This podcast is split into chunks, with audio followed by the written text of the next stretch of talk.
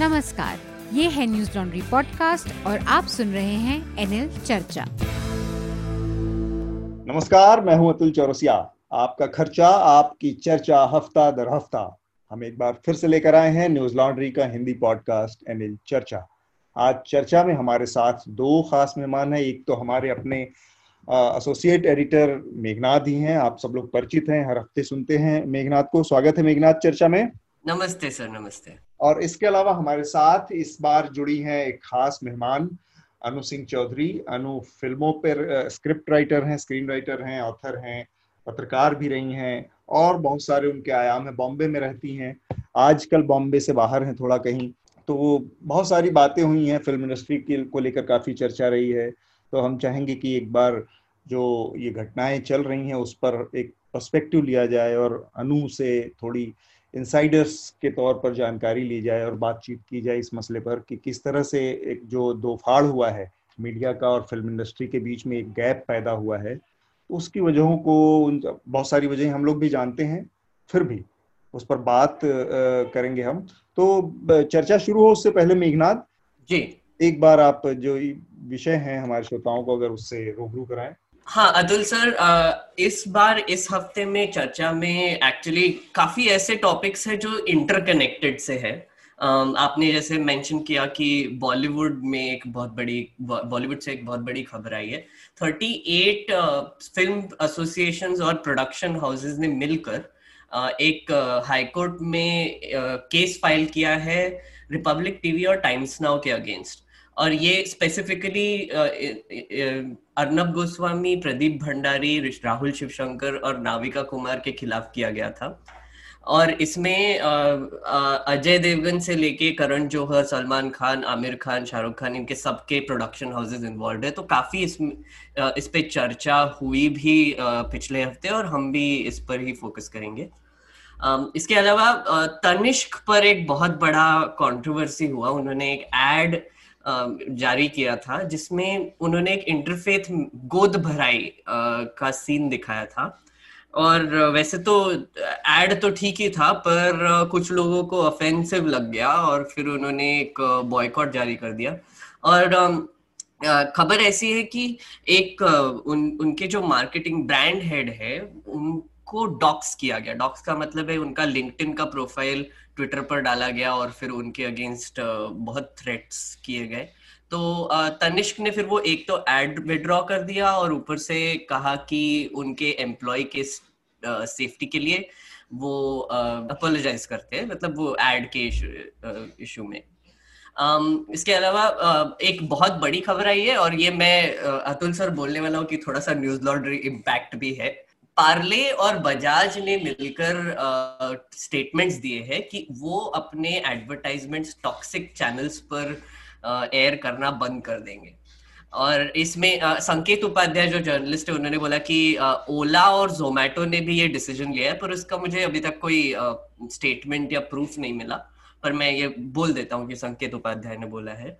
पर ये ये एक्चुअली मैं न्यूज़ लॉन्ड्री का इम्पैक्ट बोल रहा हूँ क्योंकि हम पिछले एक साल से ट्रैक कर रहे हैं कौन से कौन से एडवर्टाइजर्स ऐसे चैनल्स को पैसे देते हैं जो स्ट्रेट अप हेटफुल खबरें चलाते हैं थोड़ी मिस इन्फॉर्मेशन चलाते हैं फेक न्यूज़ स्प्रेड करते हैं। तो uh, हम काफ़ी समय से एडवर्टाइजर्स को कॉल आउट कर रहे थे तो अभी शायद थोड़ा सा इम्पैक्ट दिखने लगा है उसका। बॉम्बे हाईकोर्ट ने गवर्नमेंट को पूछा है कि टेलीविज़न न्यूज़ को रेगुलेट करने के लिए एक स्टैचुटरी बॉडी बनाने का उनका कोई इरादा है या नहीं? Uh, इस पर एक्चुअली सर थोड़ा सा हम uh, बात भी कर सकते हैं आज टीवी uh, मीडिया के रेगुलेशन पर क्योंकि ये सब ये, ये इसी से लेना देना है कि वो बॉलीवुड में जो हो रहा है टीआरपी का स्कैम जो हुआ उसके बारे में सब ये कनेक्टेड ही है। महबूबा मुफ्ती को एक साल बाद रिलीज़ किया गया है और ये रिलीज़ हुआ है क्योंकि सुप्रीम कोर्ट ने जम्मू कश्मीर एडमिनिस्ट्रेशन को पूछा कि एक साल एक साल हो चुका है और और कितना टाइम आप उनको रखना चाहते तो दो हफ़्ते बाद उनको रिलीज़ कर दिया। इसके इसके अलावा बीजेपी ने नौ उनके पार्टी वर्कर्स को बिहार के पोल्स के पहले निकाल दिया है क्योंकि उन्होंने छह साल के लिए निकाल दिया क्योंकि उन्होंने एलजेपी को ज्वाइन किया। और ये ये बिहार इलेक्शन से लेती हुई खबर है। और एक मैं श्रोताओं को बताना चाहूँगा कि अभी करंटली बसंत हमारे मेरे जो कलीग हैं, वो अभी बिहार में है। वो कांस्टेंट ग्राउंड कवरेज कर रहे हैं वहाँ पर। और हमने एक एनएल सेना प्रोजेक्ट भी है बिहार इलेक्शंस को लेकर। वो आप प्लीज़ अगर आपको लगता है कि आपको ग्राउंड से खबरें आनी चाहिए बिहार की तो फिर वो, उसमें कंट्रीब्यूट ज़रूर कीजिए। अभी फ़िलहाल यूट्यूब पर काफ़ी वीडियो रिपोर्ट्स ऑलरेडी बसंत के आ चुके हैं और एनएल हिंदी पर भी उसके रिपोर्ट्स आ चुके हैं। अतुल सर उसके बारे में थोड़ा और भी बताएँगे बाद में। और और उसको हमने इंग्लिश में ट्रांसलेट कर कर भी इंग्लिश में भी डाल दिए तो ज़रूर पढ़िए। हम्म। एक एक और लास्ट खबर जो है वो है कि आईएमएफ ने प्रेडिक्ट किया है कि बांग्लादेश का जीडीपी जो है वो इंडिया से ज़्यादा होगा ट्वेंटी ट्वेंटी वन मार्च तक क्योंकि हमारा श्रिंक हो रहा है और उनका इंक्रीज हो रहा है। तो ये भी एक खबर है। इसके अलावा और कुछ सर यही है महत्वपूर्ण खबरें तो यही हैं। जिनमें से हम कोशिश करेंगे कि कम से कम दो तीन ये जो इंटरलिंक खबरें उन पर विस्तार से बात करें। और जिसका ज़िक्र मेघनाथ ने किया कि एन एल सेना प्रोजेक्ट हमारा जो बिहार इलेक्शन से जुड़ा है, आप उसमें बेसिकली वो हम इस तरह का हमारा आइडिया है, एक विचार है कि आप लोग उसमें जो हमारे श्रोता हैं, जो हमारे सब्सक्राइबर हैं और पाठक हैं दूर दूर तक, वो लोग इसमें अपना योगदान देते हैं फंड देते हैं। और उसके ज़रिए हम, कोई बहुत इंपॉर्टेंट जो ग्राउंड रिपोर्ट्स होती हैं इंटरव्यूज़ हैं, बड़े इंपॉर्टेंट उनको कवर करते हैं। तो हमारा बिहार का एनएल सेना प्रोजेक्ट इस समय अप है। आप चाहें तो वहाँ पर ज़रूर योगदान करें, क्योंकि बसंत ने कुछ बहुत ही शानदार रिपोर्ट्स की हैं। आपको हिंदी, अंग्रेज़ी में वो सारी रिपोर्ट्स पढ़ने को मिलेंगी वीडियो रिपोर्ट्स मिलेंगी। तो इसमें हमारे इस एनएल सेना प्रोजेक्ट को सपोर्ट करें आप। सर मैं एक एक यहाँ पर छोटा सा इंटरप्शन करूँगा। मुझे ना एक स्पेशल uh, मेंशन करना था उसके रिपोर्ट का। उसने जो रिपोर्ट uh, किया बिहार का पटना से जहाँ पर उसने uh, ये देखा कि 500 मीटर सुशील कुमार मोदी के घर से जाकर वहाँ पर खुले में शौच हो रही है और बिहार गवर्नमेंट यहाँ पर डंका पीट रही है कि हमने ओपन डेफिकेशन फ्री कर दिया है स्टेट को। तो ये ये कितना मतलब मुझे लगा सर कि ग्राउंड पर जाकर ही ये बातें आपको समझ में आएगी। और इसीलिए मुझे लगा कि वो बसंत का एक तो वीडियो रिपोर्ट और जो ग्राउंड रिपोर्ट है वो बहुत ही इफ़ेक्टिव था। क्योंकि अभी कैसे हो रहा है कि दिल्ली सेंट्रिक जो मीडिया है वो काफ़ी हद तक बिहार को ऐसे ही सरफेस लेवल पे कवर कर रही है या फिर पॉलिटिक्स को कवर कर रही है। पर ये जो एक्चुअल लोगों की जो खबरें हैं जो उनके जो क्लेम्स है उनको फैक्ट चेक करने की भी ज़रूरत नहीं है ग्राउंड पे जाकर ही पता चल जाएगा। ठीक बात। और मेघनाथ मैं यहाँ पर एक माफ़ कीजिएगा मैं भी थोड़ा सा इंटरप्ट कर रही हूँ अतुल मैं बिहार हाँ। में हूँ बिहार से भी हूँ। और मुझे तो बड़ी मतलब मैंने ट्विटर पे ही देखा आ, सरकारी विज्ञापन ही कह लीजिए बल्कि एक पार्टी का विज्ञापन जो बिहार में विकास जितनी तरक्की हुई है उसका उसका डंका पीटते हुए एक बड़ा खूबसूरत सा बनाया हुआ वीडियो है। और वे देखकर मैं सोचती रही कि मैंने मैंने कौन सी खिड़की बंद रखी अपने घर की कि मुझे ये विकास नहीं दिखा जो इस एड में दिखाई देता है? तो विकास ऐसा ही है। विकास असल में माया है। विकास माया है। क्या बात है सर। क्या बात है। तो मेरे ख्याल से हम अपनी चर्चा का जो पहला हिस्सा है वो उसी से शुरू करते हैं कि जिस तरह से चौतीस बड़े प्रोडक्शन हाउस और चार फ़िल्म इंडस्ट्री के बड़े ऑर्गेनाइजेशंस जो हैं इन सबने मिलके एक याचिका दिल्ली की हाईकोर्ट में दाखिल की है और उनकी जो डिमांड है, उनका जो दुख है, वो ये है कि कुछ न्यूज़ चैनल्स पूरी फ़िल्म इंडस्ट्री को बदनाम करने की, एक बदनाम, बदनीयती से एक मुहिम चला रहे हैं। और उसमें सारे ए लिस्टर्स जिनको कहते हैं, आप शाहरुख खान, सलमान खान, आमिर खान, अक्षय कुमार, अजय देवगन, यशराज फिल्म्स, करण जौहर मतलब जितने बड़े नाम आप ले सकते हैं, ये सारे लोग उसमें शामिल हैं। ये दुख और ये जो उनका कंसर्न है, ये जो उनका, उनकी चिंता है, कितनी वाजिब है। असल में ये सारी चीज़ें शुरू होती हैं सुशांत सिंह राजपूत की मौत के बाद। और फिर हमने देखा कि किस तरह से टेलीविज़न मीडिया स्पेशली ने एक पूरा अभियान खड़ा किया। और वो अभियान सच पर फैक्ट्स पर कम और कही सुनी बातों पर, कल्पनाओं पर, अटकलबाजियों पर इन्वेंडोज जिसको अंग्रेज़ी में कहते हैं, बहुत ज़्यादा चीज़ों पर इस तरह से थी कि सुशांत सिंह की हत्या, आत्महत्या नहीं की, बल्कि हत्या हुई और उसमें इतनी तरह की कहानियाँ कही गई और वो फिर फैलते फैलते बात एकदम दूसरे लेवल पे चली गई और बात चली गई कि कौन ड्रग लेता है, कौन नहीं लेता और फ़िल्म इंडस्ट्री में कितना ड्रग का कितना बड़ा रैकेट है और वहाँ से जो बात चली तो फिर बात इस पर भी आ गई कि सुशांत सिंह को न्याय दिलाने की बात पीछे छूट गई कहीं और वो कितनी सच और झूठ है, वो तो अब सीबीआई के पास है, वो तय करेगी कि क्या हुआ सुशांत के मामले में। लेकिन मीडिया कहाँ से कहाँ चला गया? वो इस बात पे चला गया कि पूरी हिंदुस्तान की फ़िल्म इंडस्ट्री एक तरह से नशेड़ी है, गजेड़ी है, आवारा लोगों की, बदनाम लोगों की, एक एक पूरी मंडली टाइप है। और स्पेसिफिकली कुछ मीडिया संस्थानों का जिसका नाम इस याचिका में लिया गया है, उसमें अर्नब गोस्वामी है टाइम्स नाउ चैनल है रिपब्लिक टीवी चैनल है राहुल शिवशंकर और नविका कुमार जैसे पत्रकारों के नाम लिए गए हैं। फ़िल्म इंडस्ट्री के लिहाज से मैं एक बात कहना चाहता हूँ बस और उसके बाद तन, अनु और मेघनाथ आप दोनों लोगों की राय इस पे लूँगा। हिंदुस्तान की जो पूरी आप डिप्लोमेटिक सॉफ्ट पावर कहें जमाने से उसमें सबसे बड़ा हिस्सा जो रहा है वो हिंदुस्तान की फ़िल्म इंडस्ट्री का रहा है। और वो हिंदुस्तान की फ़िल्म इंडस्ट्री जिसकी, जो भाषा भले ना समझें, लेकिन आपको रसिया से लेके, लैटिन अमेरिका के देशों से लेके, अरब वर्ल्ड से लेके यूरोप तक इंडियन फ़िल्म इंडस्ट्री के सबसे बड़े जो रिकॉग्नाइजेबल चेहरे हैं, पूरे हॉलीवुड के बाद वो इंडियन फ़िल्म इंडस्ट्री के मिलेंगे आपको। तो इतनी बड़ी इंडिया की फ़िल्म इंडस्ट्री है, दुनिया में सबसे ज़्यादा फ़िल्में बनाने वाली हर साल। उस फ़िल्म इंडस्ट्री को लेकर, जिस तरह का अभियान यहाँ के मीडिया ने चलाया अब उस पर उस गैर ज़िम्मेदारी को लेकर ये एक बहुत वाजिब चिंता लगती है।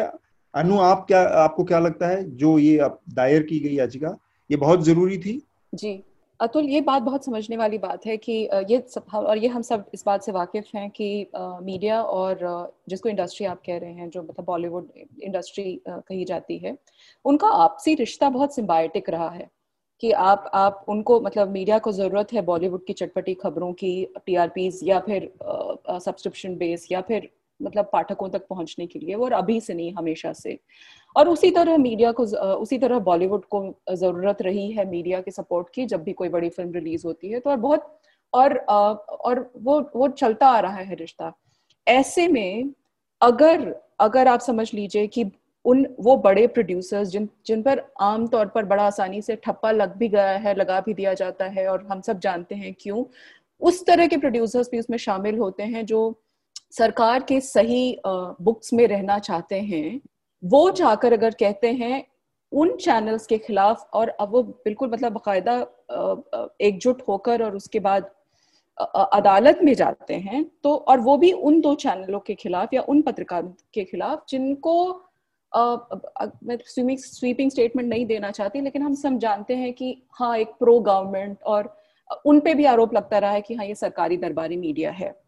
तो ज़ाहिर है कि वो जो आंस्ट होगा वो दुख होगा या फिर जो जिस जितना नुकसान पहुँचा होगा वो इतना ही बड़ा रहा होगा कि इस हद तक आने की ज़रूरत पड़ गई जहाँ पर हम हम बिल्कुल परवाह नहीं करेंगे कि उसका रेमिफिकेशन क्या होता है क्योंकि नुकसान इस इस, इस लेवल का है।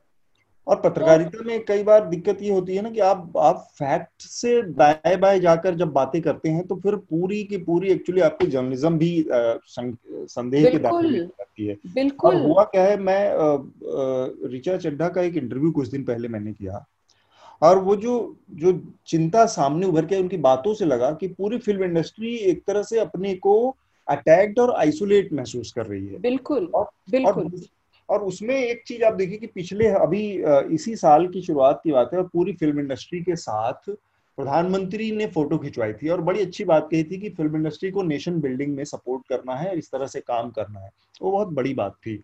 और फिर सामने आया जब ये सारा अटैक शुरू हुआ फ़िल्म इंडस्ट्री पर मीडिया के एक हिस्से का तो उसमें ये सामने आया कि उसी पार्टी के आईटी सेल के फेक अकाउंट्स जो हैं, ट्विटर हैंडल्स हैं और वो लोग इस तरह की चीज़ों को आगे बढ़ा रहे हैं ट्रेंड करा रहे हैं तो ये जो कॉन्फ्लिक्ट है मेघनाथ हम्म। उसको कैसे देखा जाए कि प्रधानमंत्री की नीयत तो बहुत साफ़ दिख रही थी कि बहुत अच्छी बातें कह रहे हैं और उनकी पार्टी के लोग पार्टी और मीडिया के एक का एक हिस्सा मिलकर पूरी फ़िल्म इंडस्ट्री को एक तरह से डिमोलिश करने पर आ गया कि ये तो केवल बर्बाद ही लोग हैं जी सर यहाँ पर ना एक्चुअली मैं थोड़ा सा ये भी एक पर्सपेक्टिव लाना चाहूँगा कि अभी जो हमारा टीवी न्यूज़ इंडस्ट्री जो है पूरा वो एक बहुत ही इजी तरीके से न्यूज़ रिपोर्टिंग में बिलीव करता है। सीधी बात है, वो सोशल मीडिया पे ट्विटर पे और फेसबुक पे जो भी चल रहा है, उसको प्राइम टाइम न्यूज़ बना के छाप देते हैं। और ये जो एसएसआर का केस है, जो एस जस्टिस फॉर एसएसआर जो जो एक मॉब है, वो एक काफ़ी पहले से एक कॉन्स्पिरसी थियोरीज का एक जाल बुनकर उसको पब्लिकली सोशल मीडिया पर डाली जा रही थी। और ये कोऑर्डिनेटेड एक्टिविटी है। मैं हाईली रेकमेंड करूँगा। विवेक अनंत एक रिपोर्टर है और दोस्त भी है मेरे। उन्होंने एक इकोनॉमिक टाइम्स में एक बहुत ही अच्छा आर्टिकल लिखा है इस पर कि उन्होंने कैसे कोऑर्डिनेटेड तरीके से ये सब कॉन्स्पिरसीज फैलाने का काम किया है। और जब टीवी चैनल्स ने ये देखा कि अरे, ये तो जूसी खबर है सुसाइड को मर्डर बोल दिया और फिर गले में कैसे निशान है उसको, उस पर क्वेश्चन होने लगे। फिर ऊपर से रिया चक्रवर्ती जो एक बंगाली है, फिर ब्लैक मैजिक का एक एंगल ला लिया, फिर वो वो बढ़ता गया बढ़ता गया बढ़ता गया। और हुआ क्या कि ये जो पहले शुरू किया था, वो रिपब्लिक टीवी ने किया था, अर्नब गोस्वामी ने किया था। और वो इस समय में किया था जब पैंडेमिक का सिचुएशन था लॉकडाउन का सिचुएशन था। और सबसे पहले जो बिजनेसेस ने किया वो था उनका मार्केटिंग का बजट कम कर दिया था। तो मार्केटिंग का बजट कम कर दिया मतलब एड्स जाना भी कम हो गए थे क्योंकि उनको कोई वर्थवाइल ही नहीं लग रहा था। तो अर्नब गोस्वामी ने ये सोचा होगा कि अच्छा तो इनको कुछ ऐसे मसालेदार देना चाहिए कि जिसकी वजह से लोग देखेंगे भी, क्योंकि बहुत सारे लोग अभी घर पे बैठे हैं, कुछ कुछ देख नहीं रहे तो फिर उनको ये दिखाएँगे भी और ये तड़का मार के दिखाएँगे और कोई भी अनशन बॉडीगार्ड से लेके ड्राइवर से लेके किसी को भी टीवी पर डाल देंगे और वो कुछ भी बोलेंगे। और यही हुआ। और इसकी और आप देखेंगे अगर रिपब्लिक के आप पिछले तीन महीने जून से जुलाई से लेके अभी तक अगर आप डिबेट्स देखेंगे तो उन्होंने टोटल कुछ 125 से ज़्यादा डिबेट्स किए उस पर मतलब हाँ। आप सोचिए कि चाइना का मामला था जीडीपी का मामला था लॉकडाउन का मामला था पैंडेमिक का मामला था कैसे हैंडलिंग हो रहा है उसका मामला था पर पर अर्नब गोस्वामी ने ये चूज़ किया अब हुआ क्या कि बाकी के मीडिया चैनल्स ने भी यही डिसाइड कर लिया कि लोगों को यही देखना है। अब प्रॉब्लम ये है कि अगर आप ये सोचते हैं कि आपको चलो रिपब्लिक को बीट करना है या फिर जो भी तो आप उनके ही गेम में उनको कैसे बीट करेंगे? ये तो पॉसिबल ही नहीं है। पर यही हुआ। और फिर हुआ क्या कि इसका जो इफ़ेक्ट था वो आई थिंक बढ़ता गया और फिर इसकी वजह से एक सेकंड में ना हाँ। मुझे एक पंचलाइन याद आ गई यहाँ पर। जी। कि आपके पास जब पूरा बदबू मौजूद है तो कम बदबू वाला साबुन क्यों खरीदेंगे? हाँ जी बिल्कुल वही है। पब्लिक मौजूद है तो आज तक क्यों देखेंगे आप? वही है और एक एक और चीज़ यहाँ पर बहुत इंटरेस्टिंग मैंने सुनी थी बरखा दत्त ने बोला था शायद ये कि ये जो पूरा रिपब्लिक टीवी और बाकी चैनलों का मामला है ये ऐसे बीजेपी और कांग्रेस वाले मामले जैसा है। जैसे राहुल गांधी ये तो बताते हैं हमको कि मोदी में क्या कमियाँ हैं, कितनी गलतियाँ हैं, सब पॉइंट आउट करते हैं। पर ये कभी नहीं बताते कि तुम क्या करते हो। मतलब तुम में क्या अलग है राइट और वैसे ही अलग, दूसरे चैनल्स का भी वही हाल हो गया कि वो, ये तो कवर कर रहे थे कि पूरा सुशांत सिंह का ये हुआ वट एवर और उसमें बड़े बड़े एंगल्स ला रहे थे। पर इन्होंने खुद का कोई एक ब्रेकिंग न्यूज़ या फिर ये लाने की कोई कोशिश नहीं की। कोई कोई खुद का इन्वेस्टिगेटिव रिपोर्ट या फिर कुछ कुछ और टॉपिक पे। क्योंकि इनको लग रहा था कि अरे इसी से तो टीआरपी आ रही है क्योंकि रिपब्लिक तो बोल रहा है कि हम नंबर वन है। हाँ. तो अब अब निकल के आ रहा है कि अभी जो पिछले हफ़्ते खबर आई कि मुंबई पुलिस ने ये क्लेम किया कि उनके टीआरपी भी मैनिपुलेट किए गए थे। अब इसका इन्वेस्टिगेशन तो जारी है वो तो देखेंगे उसका क्या होता है। पर अगर आप सोचेंगे कि हमारे टीवी बिज़नेस में इतना बड़ा मतलब ये इतना बड़ा एग्ज़ाम्पल है, क्योंकि मुंबई पुलिस ने सर एक और चीज़ बोली, वो मुझे मुझे बहुत इंटरेस्टिंग लगी कि उन्होंने बोला कि अस्सी हज़ार से ज़्यादा अकाउंट्स क्रिएट किए गए हैं, जो बॉट अकाउंट है, और वो ये स्प्रेड करे जा रहे हैं। और तो मतलब आप सोचिए, पहले हम बोलते थे कि अरे न्यूज़ वाले कॉमन लोगों की बातें नहीं करते, पर अब लोगों की बात करना छोड़ दिया, वो तो बॉट्स की बात कर रहे हैं। मतलब मतलब इतने हद तक चले गए क्योंकि पैरेलल यूनिवर्स में अगर आप कुछ भी कोई भी टॉपिक पे या नैरेटिव पे अस्सी हज़ार अकाउंट क्रिएट करके कर दो तो फिर ये न्यूज़ चैनल्स पकड़ के उसमें दौड़ने लगेंगे। तो मतलब ये बहुत इजी हो गया अभी। पर ये एक बात जो अतुल मैं कहना चाहती हूँ वो ध्यान हाँ। देने वाली है कि बावजूद इसके जो भी हुआ उसके बावजूद जो आंस्ट है बॉलीवुड का या इस अगर आप इसको वो देखें जो उन्होंने अर्जी फ़ाइल की है उस, उसको देखें तो या कंप्लेंट जो फ़ाइल की है उसमें कि उसमें सिर्फ़ इन्हीं दो चैनलों का नाम लिया गया है और मीडिया गैगिंग की बात नहीं है। और तीन ही शब्दों का इस्तेमाल है कि जो इरिस्पॉन्सिबल हो डेरिवेटरी हो डिफेमेटरी हो, उस पर उस पर रोक लगी लगनी चाहिए या उस तरह के कंटेंट को हटा लिया जाना चाहिए।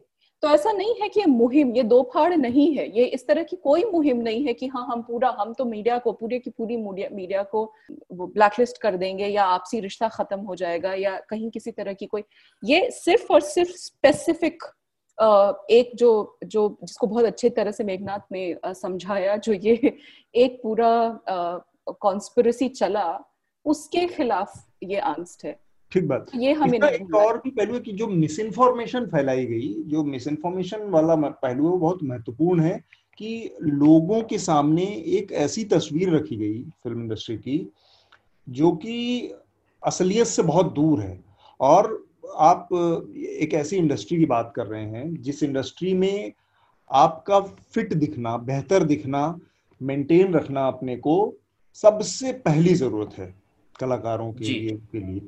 और वो जो फिट दिखने का दबाव है उसके चक्कर में उनको कितने तरीके के स्थितियों से गुजरना पड़ता है? मतलब जिम ट्रेनिंग ये तो सब है ही है लेकिन लगातार कॉन्सियस एफर्ट करना पड़ता है उस फिटनेस के लिए।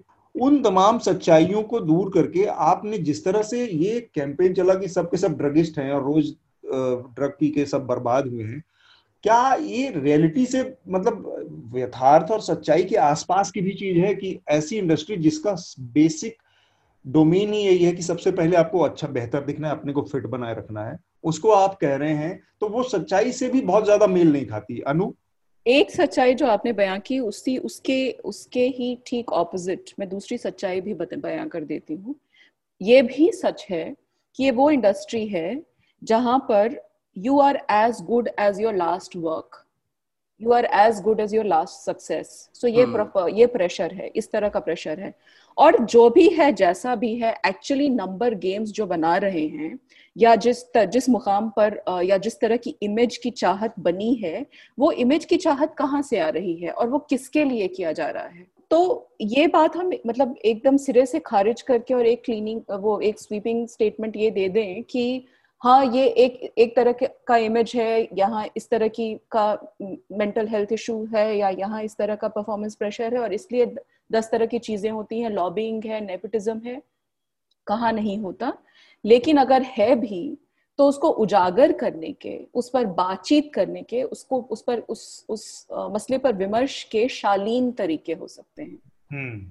ये तरीका नहीं होता जब आप कहते हैं कि बॉलीवुड उतना ही मतलब ये और ये मैं पैराफ्रेज कर रही हूँ हालाँकि कि पूरे अरब का अरब का इत्र लेकर आप आए तब भी बॉलीवुड की गंदगी की जो बदबू है वो नहीं जाएगी। तो ये ये भी इस इस ये भी बहुत ऑफेंसिव स्टेटमेंट है। और मुझे लगता है सिर्फ़ सिर्फ़ उन्हीं लोगों के लिए नहीं मेरे जैसे लोगों के लिए ही नहीं जिनकी रोजी रोटी अब बॉलीवुड के दम पर चलती है। इंडस्ट्री में सिर्फ़ कलाकार ही नहीं होते डायरेक्टर्स ही नहीं होते। बहुत सारे और लोग होते बहुत बड़े हाँ, टेक्नीशियन हैं हाँ। हमारे लिए ही ऑफेंसिव नहीं है। उन सारे दर्शकों के लिए भी है जिन्होंने शिद्दत से वाकई में सिनेमा से मोहब्बत की है। जिनके लिए फलसफे बॉलीवुड की ज़ुबान है। मतलब अगर मुझे ज़िंदगी में तकलीफ़ हो रही है तो मैं गाना सुनूँगी, रुक जाना नहीं, तू कहीं हार के। या मेरे लिए अगर मौत का मतलब सही तरीके से समझना है तो मैं शैलेंद्र का गीत उठा के या राज कपूर का गाना सुनूँगी कि एक दिन बिक जाएगा माटी के मोल तो उस तरह का रिश्ता है मेरा बॉलीवुड के साथ, एक दर्शक के तौर पर। तो ये ये ये स्टेटमेंट एक्चुअली दर्शकों के लिए भी और लोगों के लिए भी उतना ही ऑफेंसिव है। और हाँ ये सच्चाई है लेकिन अगर ये सच्चाई है तो उस पर जैसा कि मैंने कहा विमर्श का तरीका एक और कुछ और हो सकता था और पत्रकारिता वाकई में पत्रकारिता की जा सकती थी उस पर बजाय इस तरह के मतलब स्वीपिंग स्टेटमेंट्स जो मार दिए गए और जिस तरह का हम्म। अतुल सर यहाँ पर ना एक मैं एक्चुअली अनुराग कश्यप ने एक इंटरव्यू दिया था फेड डिसोजा को उसमें एक बहुत इंटरेस्टिंग चीज़ उन्होंने कही थी कि जैसे अनु ने पॉइंट आउट किया तो लाखों लोगों को आपने एक पेट ब्रश से बेसिकली बोल दिया कि ये सब ड्रग्स लेते हैं ये सब नशेड़ी है गंजेड़ी है जो भी है। अनुराग कश्यप ने एक बहुत इंटरेस्टिंग चीज़ कही फेड सुजा ने उनसे पूछा कि आप जब कोई आपकी फ़िल्म प्रोड्यूस करते हैं या फिर आप कोई डायरेक्ट करते हैं तो आपको ऐसे कितने इंस्टेंसेस दिखे हैं जहाँ पर लोग एकदम नशे में आए हैं और फिर यू नो अपना काम कर रहे हैं? तो अनुराग ने एक ही बात बोली कि यार, अगर लोग नशे में आए हैं और काम कर रहे हैं तो वो काम कर ही नहीं पाएँगे। और ऐसे लोग मेरे सेट पर कभी आते ही नहीं है क्योंकि मुझे पता है कि अगर वो अपने हंड्रेड परसेंट परफॉर्मेंस में नहीं देंगे एक बारह घंटे का पूरा उनका वर्क शेड्यूल है प्रोड्यूसर का पैसा लगा हुआ है पूरा आ, मतलब आ, 150 लोग वो सेट पर है और एक आदमी की वजह से अगर वो पूरा खराब हो जाए तो वो कोई भी टॉलरेट नहीं करेगा। तो उनका कहना ये था कि आ, वो अपने प्राइवेट लाइफ में क्या करते हैं, उनसे उनको कोई फ़र्क नहीं पड़ता। अगर उनके काम पे इफ़ेक्ट आता है तो फिर वो ऑब्वियसली उनको बोलेंगे कि ये सब बंद करो, ये सब अच्छा नहीं है और ये हमारे काम पे इफ़ेक्ट कर रहा है। तो ये कोई भी इंडस्ट्री में ट्रू है। जैसे न्यूज़ इंडस्ट्री में अभी देख लेंगे तो अगर कोई कोकेन करके आ जाएगा और फिर अपना कैमरा इधर उधर दिखाने लगेगा तो उसको कोई भी टॉलरेट नहीं करेगा। और ये पूरा उनके एक तो उनके वर्क शेड्यूल पे उसका इफ़ेक्ट जाता है और उनके काम पर इफ़ेक्ट जाता है। तो मे, मेरे हिसाब से लोग सोचना ही बंद कर दिए। अभी अभी मतलब आप बोल रहे हो कि लाखों लोग अगर ड्रग लेते हैं तो फिर ये लाखों लोग इतने मूवीज़ इतने कॉम्प्लिकेटेड मूवीज़ कैसे निकाल पाते हैं? मतलब बहुत हालाँकि मैं मेरी मतलब ये कुछ सेक्शन हो सकते हैं कि हो हाँ, हाँ, हाँ, हाँ, सच्चाई है हर फ़ील्ड की सच्चाई ये हर फ़ील्ड की सच्चाई है ये वो ये यही वो फ़ील्ड है जो गुरुदत्त जैसा जीनियस देता है और उस गुरुदत्त को अल्कोहल मार देता है। हाँ, लेकिन मार देता है मतलब दुख की बात ये है और ये ये मसले बहुत सारे लेयर्स पर हैं। उसमें परफॉर्मेंस का प्रेशर है मेंटल हेल्थ का पर्सनल आपके पर्स इतना स्टेक पर होता है मतलब इतने हाई प्रेशर में आप काम करते हैं कि आप 12 घंटे के शेड्यूल की बात करें उस 12 घंटे के शेड्यूल के दो घंटे पहले और दो घंटे बाद तक का प्रेशर होता है। तो मतलब सोलह सोलह अठारह अठारह घंटे आप पाँच पाँच सौ लोग मिनिमम की यूनिट के साथ कोऑर्डिनेट कर रहे हैं उनके साथ और जो प्रेशर है कि आपको और नंबर गेम का जो प्रेशर है वो अलग प्रेशर है वो हम सब जानते हैं सब उसे, उसे ये जो पूरा मीडिया का जो कैंपेन चला मतलब जिस हिस्से ने जो चलाया उसकी अपनी जो पूरी स्टैंडिंग थी जो अपना ग्राउंड था वो कितना सुपरफिशियल था उसके लिए मैं एक ट्वीट का ज़िक्र करना कर, करता हूँ और फिर आप लोगों से उसकी संक्षेप में टिप्पणी लेंगे।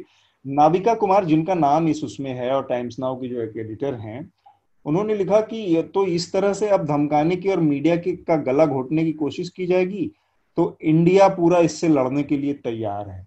मुझे इतनी हास्यास्पद बात लगी मतलब ये एंटाइटलमेंट कहाँ से आता है खुद को इंडिया समझने का? मतलब तुम इंडिया के, तिनके नहीं हो, इतने बड़े देश, इतना डाइवर्सिटी इतनी बड़ी वो है पॉपुलेशन है, इतना बड़ा हिस्ट्री है इसकी, और तुम अपने छोटे से हित के लिए कि तुम लोग एक अपना काम जो ज़िम्मेदारी से नहीं कर सकते, जिसके ऊपर सवाल उठ रहे हैं, और उसको तुम देश से जोड़ के देख रहे हो कि पूरा देश इसका सामना करेगा। देश क्यों सामना करेगा? तुम देश हो क्या?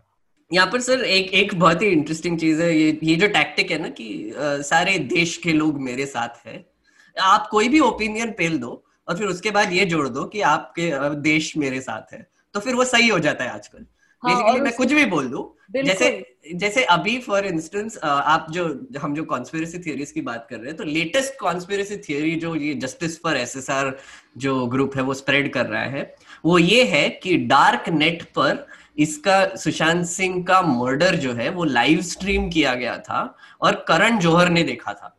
और कि, किस हिसाब से बोल रहे हैं? शाहरुख खान ने भी। हाँ शाहरुख खान और करण जौहर ने देखा था। और ये किस हिसाब से बोल रहे हैं कि आ, कोई कोई फ़ोटो निकाली उन्होंने और जहाँ पर सुशांत सिंह के आँखों पर जूम किया गया और वो आँखों में एक रिफ्लेक्शन दिख रहा था। तो कोई ऑप्टो कुछ तो भी, कुछ तो भी एक, कोई तो भी नया टर्म इन्वेंट भी कर दिया है। कोई 2011 के साइफाई डॉक्टर हु से निकाला गया एक साइंस है सीडो साइंस कि आँखों में रिफ्लेक्शन देखकर आपको पता चलेगा कि आपके सामने कौन है और वो क्या कर रहे हैं। तो अब आप सोचिए कि अगर ये बिलीव और ये मैंने ट्विटर पर देखा है मतलब लिटरली लोग इसमें मतलब प्रोपोगेट कर रहे हैं रिट्वीट कर रहे हैं बिलीव कर रहे हैं कि लाइव स्ट्रीम करके देखा गया है। अब आप सोचिए, इस हद तक चला गया है। अब सीबीआई ने रिपोर्ट दे दिया है कि सुसाइड का मामला था। एम्स ने रिपोर्ट दे दिया है कि सुसाइड का मामला था। सब इन्वेस्टिगेशन एजेंसीज बोल रहे हैं कि सुसाइड का मामला था। कोई मर्डर एंगल नहीं है कोई कॉन्स्पिरसी नहीं है। रिया चक्रवर्ती का कोई लेना देना नहीं है ड्रग्स का कोई लेना देना नहीं है। हाँ लेकिन ये जो सुपर जज हमारे दो हैं नवता कुमार और ये अर्नब गोस्वामी जो चीफ जस्टिस ऑफ़ इंडिया के भी ऊपर अपने को मानते हैं जी। इन दोनों लोगों के लिए तो इन सब चीज़ों का कोई मतलब नहीं है। पर एक इंटरेस्टिंग चीज़ हुई सर कि अर्नब गोस्वामी ने बैक डाउन नहीं किया। अर्नब गोस्वामी अभी भी वही कोई भी कॉन्स्पिरसी थियोरीज पे ले जा रहे हैं, पर Navika Kumar actually Times Now channel पे आप देखेंगे तो उन्होंने अपने यंगर कलीग्स को शो करने लगाए कि अब वो कहाँ पर है लोग जो बोल रहे थे कि मर्डर हुआ था राइट वो ऐसे मतलब लिटरली नाविका और ये राहुल शिवशंकर मतलब नहीं बोल रहे भी लगते हैं एग्जैक्टली मतलब अपने ही चैनल पे आप बोलोगे कि मर्डर हुआ था और फिर जब रिपोर्ट आएगा तो बोलेंगे कहाँ गए वो लोग जो बोल रहे थे कि मर्डर हुआ मतलब ये चल क्या रहा है? चीज़ है। ये एक और इसमें दिलचस्प चीज़ है कि आपने अगर ध्यान दिया हो तो टाइम्स ग्रुप के जो मालिक हैं विनीत जैन उनका भी एक ट्वीट आया था। और उन्होंने जिस तरह से गीता को टारगेट करके पूरी फ़िल्म इंडस्ट्री को ड्रगिस्ट बोला गया था उसका विरोध किया था कि ये बहुत गलत बात है। और उसके बाद मतलब वो उनका खुद का चैनल उसमें शामिल था और उन्होंने ट्वीट किया था। उस चीज़ से भी शायद माहौल बदला है अपने बिल्कुल क्योंकि जंगली पिक्चर्स को भी तो फ़िल्में बनानी है ना। और टाइम्स नाउ इकलौता इकलौता आम तो है नहीं बहुत सारे और एंटिटीज हैं जिनको बचाए रखना है तो वो तो ये तो ज़रूरी भी था। तो यहाँ पर ना एक सर, एक मज़े की बात हुई ये जब विनीत जैन जी ने ट्वीट किया था तो हमने वो देखा, और फिर मैं, मैंने, मैं तो मतलब ट्विटर को एक एंटरटेनमेंट प्लेटफॉर्म की तरह यूज़ करता हूँ आजकल तो मैंने उनके ट्वीट के नीचे न्यूसेंस की क्लिप डाल दी। कि जिसमें नाविका कुमार बोल रही कि ऐसे सार का मर्डर हुआ है एक्सेट्रा और फिर उन्होंने दो तीन बार और किया तो फिर और भी मैंने न्यूसेंस के और टिप्पणी के क्लिप्स डाल दिए उसके नीचे कि, भैया, आपके ही चैनल पे ये हो रहा है, देख लो कौन से चैनल के ये। और फिर हुआ क्या, मज़े की बात कि कल विनीत जैन ने एक ट्वीट किया कि ट्विटर ने एक ऐसा नया सिस्टम लाना चाहिए जिससे वो रिप्लाईज डिलीट कर सके। तो मतलब और उन्होंने उनके ही मैंने जिस पे डाले थे वो उसके तो उसमें हाइड रिप्लाई कर दिया था। तो उनके ही ट्वीट पे मेरा जो रिस्पॉन्स था वो छुप गया था। मतलब इसका मतलब ये कि विनीत जैन ये सब पढ़ भी रहे हैं और खुद उसको हाइड भी कर रहे हैं। मतलब उनको पता है कि उनका चैनल क्या कर रहा है फिर भी उनको सुनना नहीं है या फिर लोगों को दिखाना नहीं है कि क्या हो रहा है। मैं तो, तो ट्विटर को ये सलाह दूँगा कि ट्विटर को एक ऐसा लाना चाहिए कोई सिस्टम जिससे वो आदमी की डुप्लिसिटी को हाइड कर दे।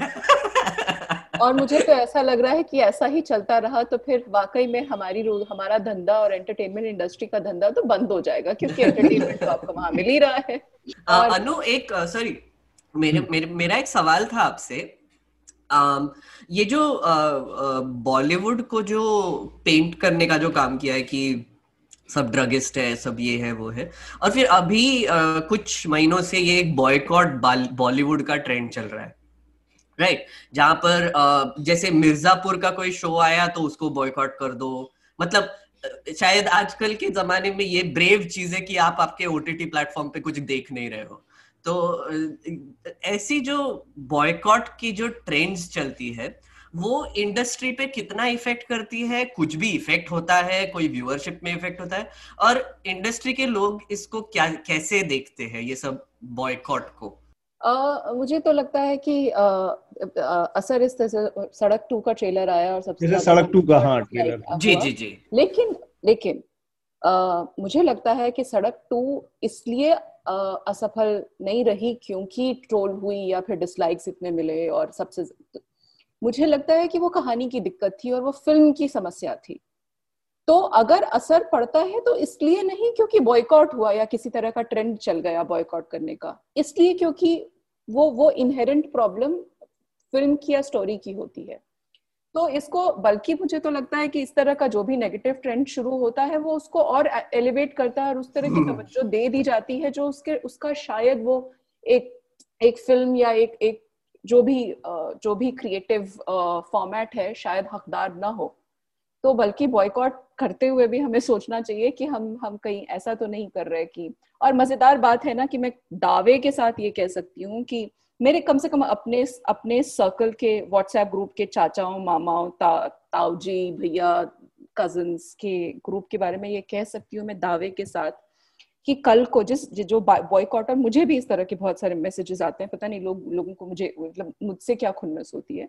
मैं तो कहा मतलब जुम्मा जुम्मा चार दिन हुए मुझे बॉलीवुड बजाय इसके कि वही लोग होंगे जो कहेंगे कि अच्छा सुष्मिता से इनके साथ एक सेल्फी दिलवा दे सकती हो क्या? अरे मैं मिलना चाहूँगी सेल्फी लेने का वक्त आएगा तो सबसे पहले दौड़े हुए वही लोग आएँगे। हाँ। तो ये है मुझे मुझे तो लगता है कि ये असर पड़ता है बॉयकॉट तो मीडिया मीडिया का जो हिस्सा था मीडिया ने जो की जो भूमिका थी उस पर तो हमने बात की। उसके अलावा भी टेलीविज़न की दुनिया में बहुत दो और बड़ी चीज़ें हुई हैं। और वो जो जिसका ज़िक्र में जैसे मेघनाथ ने कहा कि वो आपस में इंटरलिंक चीज़ें हैं तो हम उसका भी ज़िक्र करते हैं और उस पर भी बात करते हैं थोड़ा सा।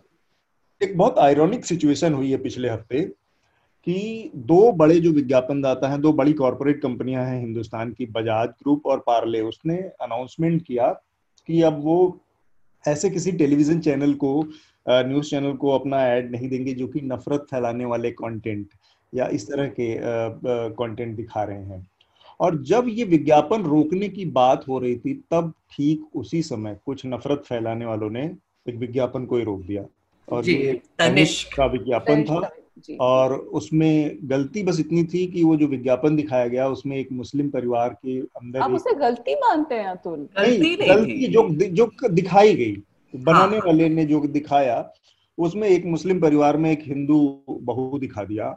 और ये करना उसके ऊपर सारे दुनिया भर के पाप लेके आया और उसने विरोधियों ने जिस तरह से कट्टरपंथियों ने उस पर हमला किया उसके सामने तनिष्क ने घुटने टेक दिए। सबसे हम्म। शर्मनाक जो बात रही वो ये कि घुटने टेक दिए। तो कायदे से टाटा समूह को इसके सामने अड़ना चाहिए था रुकना चाहिए था कि इसमें ऐसा क्या है कि जिसे दिखाने में किसी को परहेज है या ऐसी सच्चाई नहीं है हमारे समाज की इस तरह की चीज़ें। और इसमें ये तो मतलब अच्छाई बुराई का भी सारा सारी बहस को खत्म कर देती है। तो ये जो पार्ले और बजाज ग्रुप ने फैसला किया सबसे पहले उस पर बात करते हैं मेघनाथ जी। हमारे यहाँ ब्लड लस्ट के नाम से एक अभियान काफ़ी टाइम से न्यूज़ लॉन्ड्री चला रहा था और मुझे मैं तो ये कहूँगा कि ये जो पूरा कैंपेन था अब एक तरह से स्पीड पकड़ चुका है। जी।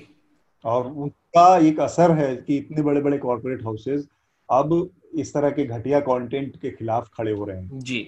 सर यहाँ पे दो चीज़ें हैं। एक तो आपने जैसे बोला कि एडवर्टाइजर्स को कॉल आउट करने की बात अभी हो रही है और फिर उसका इफ़ेक्ट भी दिख रहा है। तो मैं थोड़ा सा जो हमने कवर किया है उसके बारे में बता दूँ हमारे श्रोताओं को। पालघर में जब इंसिडेंट हुआ था और जो अर्नब गोस्वामी ने miss miss misinformation spread करने की कोशिश की थी उस पर तो उसका एक स्पॉन्सर था रेनो रेनो हम्म। जो गाड़ी की कंपनी है उनको। तो हमने वो स्टोरी की। जी जो हमने हमने वो स्टोरी की। हुआ क्या कि एक स्टॉप फंडिंग हेट करके एक हैंडल है यूनाइटेड किंगडम्स का और उनका इंटरनेशनल प्रेजेंस भी है। उन्होंने उसको फ्रेंच में ट्रांसलेट करके अपने कंट्री में भी हमारे आर्टिकल को अपने कंट्री में अपनी वेबसाइट पर छाप दिया। तो उसकी वजह से जो उनका जो पेरेंट हेडक्वार्टर कंपनी है उनको थोड़ा सा दुख हुआ क्लियरली क्योंकि उन्होंने वो एड्स विड्रॉ कर लिए। और फिर आ, हुआ क्या कि निसिन जो जिसमें एक्चुअली रेनो का इन्वेस्टमेंट है वो एड्स करने लगे। तो मतलब आप आप सोचिए कि आ, मतलब ये इफ़ेक्ट भी जो हो रहा था अभी तक वो आ, ऐसे थोड़ा सा पीछे थोड़ा सा बोर्ड रूम में बातें करके थोड़ा सा स्निकीली कुछ तो भी हो रहा था। अब ये एक साल बाद पहली बार हुआ है कि ब्रांड्स अब खुले में बोलने लगे हैं कि नहीं ये जो हो रहा है, ये जो हम कंटेंट फंड कर रहे हैं, वो गलत है और ये हमको सोचना चाहिए। अब एक और एग्ज़ाम्पल दूँगा, सुदर्शन टीवी का, जो अमूल ने जो उस पे एडवर्टीजमेंट्स किए थे। तो अमूल के साथ उत्तर प्रदेश गवर्नमेंट ने भी एडवर्टीजमेंट्स किए थे। अब वो जो एडवर्टाइजमेंट था, वो यूपीएससी जिहाद शो पर था। जो जो मुहिम चलाई थी वो सुदर्शन न्यूज़ वालों ने सुरेश चौहान के ने। उसके बाद मैंने मैंने आर्टिकल लिखा था वो हम्म, मतलब हम्म। कि वो शो में क्या किया एक्सेट्रा एक्सेट्रा तो मैंने तो वो आर्टिकल लिख के छोड़ दिया सुबह और फिर मैं तो अपने काम में लग गया। रात को देखता हूँ तो बॉयकॉट अमूल ट्रेंड करने लगा है। रात को देखता हूँ तो इंडिया विथ अमूल भी ट्रेंड करने लगा है साथ में। तो मुझे लगा कि यार ये क्या हो गया? मतलब ये बॉयकॉट बॉयकॉट का कहाँ से आ गया ये एकदम? तो मेरा ही आर्टिकल शेयर करके बहुत लोगों ने वो उठा के बोल रहे थे कि अमूल को बॉयकॉट करो। अब मैं मैं पर्सनली इसको मानता नहीं हूँ कि कोई भी ब्रांड को बॉयकॉट करना चाहिए। क्योंकि जैसे फ़िल्म इंडस्ट्री का मामला है कि आप पूरे एक एक पेंट ब्रश से सबको नहीं ये कर सकते, वैसे ही एक अमूल जैसे कंपनी में जहाँ पे लाखों लोग काम करते हैं, उनके बोर्ड वालों ने या फिर उनके एडवर्टाइजमेंट एजेंसी ने जो डिसीज़न लिया है, उसका इफ़ेक्ट आप एम्प्लॉयज़ पे क्यों डाल रहे हो? तो मैं बॉयकॉट को, मैं बिलीव नहीं करता हूँ। तो ये सब जो चीज़ें हो रही है आई थिंक इसका थोड़ा सा इफ़ेक्ट दिखने लगा है। और फिर ये अच्छा भी है क्योंकि आप सोचिए अगर आप ये टीआरपी का भी मामला देख लेंगे तो इससे क्लियर हो जाता है कि जो हमारे न्यूज़ चैनल्स अभी जो चल रहे हैं वो एड्स के बेसिस पे चल रहे हैं। और हम्म। उनका ऑपरेशन कोई प्रॉफिटेबल तो है नहीं न्यूज़ कोई प्रॉफिटेबल प्रोडक्ट है ही नहीं बेसिकली तो इनको अपना ऑपरेशन चलाने के लिए एडवर्टाइजमेंट चाहिए और एडवर्टाइजमेंट्स लाने के लिए ये ऐसे जस्टिस फॉर एसएसआर वाला कांड चला देंगे या फिर हाथरस में जो श्वेता सिंह कर रही है, जो घूम घूम के अपर कास्ट लोगों का वो बयान लेके थोड़ा सा उसको सेंसेशनलाइज कर रही है। वहाँ पर भी थियोरीज हो रहे हैं कि जो पीड़िता थी और जो अक्यूज थे, उनका कोई रिलेशनशिप था साथ में, क्योंकि फ़ोन कॉल किए गए थे एक दूसरे को। मतलब कुछ भी अनशन, कुछ भी चल रहा है और इसको एड्स चला रहे हैं। इस पर एड लोग चला रहे हैं। तो आई थिंक ये ये एक मुझे लगता है एक थोड़ा सा टिपिंग पॉइंट है अभी हम जो देख रहे हैं। हम्म, अनु आपको क्या लगता है ये जो विज्ञापन रोकने का फैसला किया या इस तरह के कंटेंट को इससे आपको लगता है कि इसमें कोई ऐसी ताकतवर एक डिटरेंस पैदा होगी? न्यूज़ चैनलों की जो इस समय मची हुई भागदौड़ है या खबरों को लेकर जो खींचतान है उसमें सुधार होगा? मुझे तो लगता है कि अगर अगर सिंबॉलिक भी है ना, और अगर उस पर उसका कुछ बहुत दूरगामी प्रभाव न भी दिखे तो भी एक किस्म का मैसेज जाना इस तरह का मैसेज जाना ज़रूरी होता है।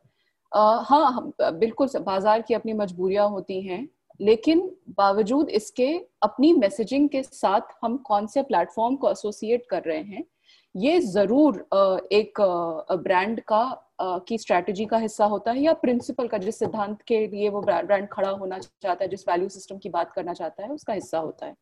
तो ऐसे में अगर एक सिंबॉलिक इस तरह की शुरुआत भी होती है तो मुझे तो लगता है कि ये सकारात्मक शुरुआत है और ये ज़रूरी भी है और इस पर बातचीत भी होनी चाहिए और इस पर, इसको इसको समझने की कोशिश भी होनी चाहिए और मैं मैं मैं वाकई में ये जानने, हालाँकि मैंने ब्लड लिस्ट ब्लड लिस्ट का कोई भी आर्टिकल नहीं पढ़ा माफ़ कीजिएगा मेघना लेकिन मैं जानना चाहूँगी कि वो प्रभाव क्या मतलब does it actually impact the numbers eventually what is the kind of impact that it will have तो अगर ये दो ये दो ब्रांड्स हैं और उसके अलावा फिर दो और ब्रांड्स का आप जो नाम ले रहे थे, अगर वो डिसाइड करता है कि हाँ हम इन पाँच चैनलों पर तो क्या तो उसका क्या असर पड़ता है चैनलों के रेवेन्यू मतलब पीएनएल पर? क्योंकि ये भी सच है कि एक बड़ा हिस्सा उनके पास जो एडवर्टाइजमेंट का आ रहा है वो तो सरकारी विज्ञापन जी जी एग्जैक्टली तो ये इसमें क्या है अनु? एक तो अभी मेघनाथ भी उसका जवाब देंगे लेकिन इसमें एक तो ये है कि सरकारी विज्ञापन जो आ रहे हैं उसकी वजह से ये अभियान बहुत असरदार हो पाएगा इस ऐसा सोचना मुश्किल हो पा रहा है ना? लेकिन एक चीज़ है कि ये उनके रेवेन्यू पे असर नहीं डालेगा। बल्कि उनके कंटेंट को सुधारने का दबाव डालेगा। ये एक अंतर इसमें पड़ेगा। तो अगर, अगर बिल्कुल अगर कंटेंट को सुधारने का आ, सुधारने की शुरुआत भी होती है या थोड़ा सा भी कहीं पर भी आ, आ, असर पड़ता है इसका रिस्पॉन्सिबली और तो क्या है? आ, आ, आप पत्रकार हैं तो आप बेहतर जानते हैं। मैं तो एक दर्शक के नाते से बात कर रही हूँ क्योंकि पत्रकारिता तो मैंने छोड़ दी भाग गई वहाँ से। तो एक दर्शक के नाते से मैं बस ये कह रही हूँ कि इतनी तो समझ मतलब एक नागरिक ज़िम्मेदारी होती है ना? तो एक एक मीडिया एथिक्स होता है लेकिन एक इंसान के तौर पर हमारी अपनी ज़िम्मेदारी होती है और उस ज़िम्मेदारी में हेट्रेट को बढ़ावा देना नहीं होता। हम्म, ज़िम्मेदारी में बिल्कुल समावेश करना साथ में लेकर चलना कुछ उसूल और सिद्धांत जिनके जिन पर हमारा अपना कॉन्स्टिट्यूशन आधारित है उस पर यकीन करना एक एक नेशन के तौर पर हम जिन सिद्धांतों पर यकीन करना चाहते हैं उनको बढ़ावा देना वो तो मेरी ज़िम्मेदारी बनती है ना एक एक आम इंसान के तौर पर। तो यहाँ पर एक एक बहुत ही सिंपल जवाब है अनु आपके सवाल का कि आप आप बोल रहे हैं कि जैसे मैंने एग्जांपल दिया कि रेनो निकल गया पर उनकी एक कंपनी वापस आ गई। मतलब न्यूज़ चैनल्स पे क्या इफ़ेक्ट पड़ा? मतलब जो रिपब्लिक से जो निकल गया, उस पर क्या इफ़ेक्ट ये बहुत ही सही बहुत ही सही पर्सपेक्टिव है।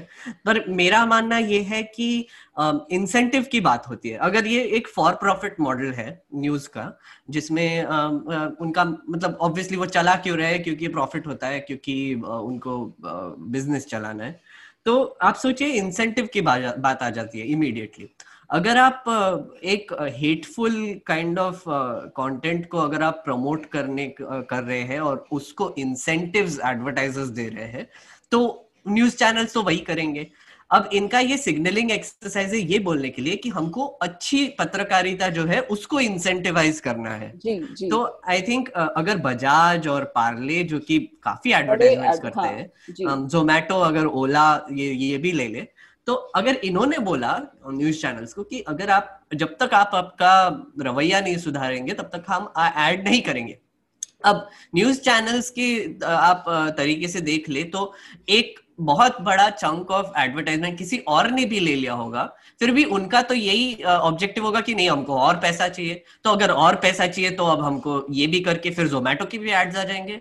तो फिर ये इंसेंटिव की बात आ जाती है राइट कि जहाँ पर न्यूज़ चैनल्स को ये हमको एक आईना दिखाना भी ज़रूरी हो गया है कि भैया आप जो कर रहे हो वो गलत है। ये हमारे संविधान के खिलाफ है, इसमें, इससे डिविजन स्प्रेड हो रहा है, इससे हेट्रेड स्प्रेड हो रहा है और इसको इंसेंटिवाइज नहीं करना चाहिए। ये बिज़नेस लीडर्स नहीं बोलना चाहिए। और एक बात मैं यहाँ पर एक छोटी सी बात जोड़ना चाहूँगा कि यूएस में ये काफ़ी इफ़ेक्टिव हुआ है। टक्कर कार्लसन नाम के एक ऐसे ही थोड़े से अर्नब गोस्वामी टाइप के एंकर है। उनके चैनल पे से काफ़ी एड एड्स विड्रॉ हो गए थे। तो वहाँ पर भी लोगों ने यही बोला था कि भैया आप इससे कुछ फ़र्क नहीं पड़ रहा क्योंकि वो तो वही करे जा रहा है। वही वही बेसिकली वही कॉन्स्पिरसी थियरीज वही आ, आ, करे जा रहा है जो पहले करता था। तो अभी ना ये एक बहुत ही नीश सॉर्ट ऑफ़ मूवमेंट है। मतलब मूवमेंट ही बोलूँगा मैं। अतुल सर आप आप भी अगर इसमें थोड़ा सा विचार देंगे तो। पर ये एक शुरुआत है एक कन्वर्जेशन की शुरुआत है।